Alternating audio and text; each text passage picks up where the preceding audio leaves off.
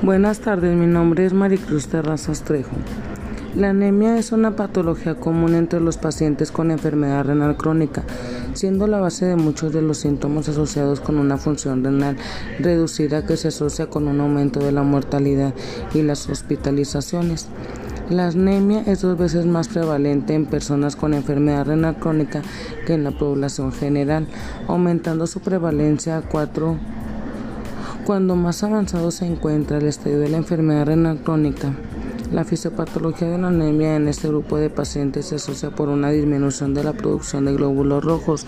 dado por una disminución de la producción de eritropoyetina que normalmente es producida por los fibroblastos intersticiales de la corteza renal. Pero a pesar de ello, el problema principal parece ser la falta del aumento de la producción de la respuesta a disminución de las concentraciones de la hemoglobina. Los pacientes con anemia deben evaluarse independientemente de la etapa de la enfermedad renal crónica en la que se encuentra para identificar cualquier proceso reversible que esté contribuyendo a la anemia. Asimismo, los pacientes con enfermedad renal crónica a quienes no presentan un síndrome anémico conocido se les debe hacer un análisis multivariado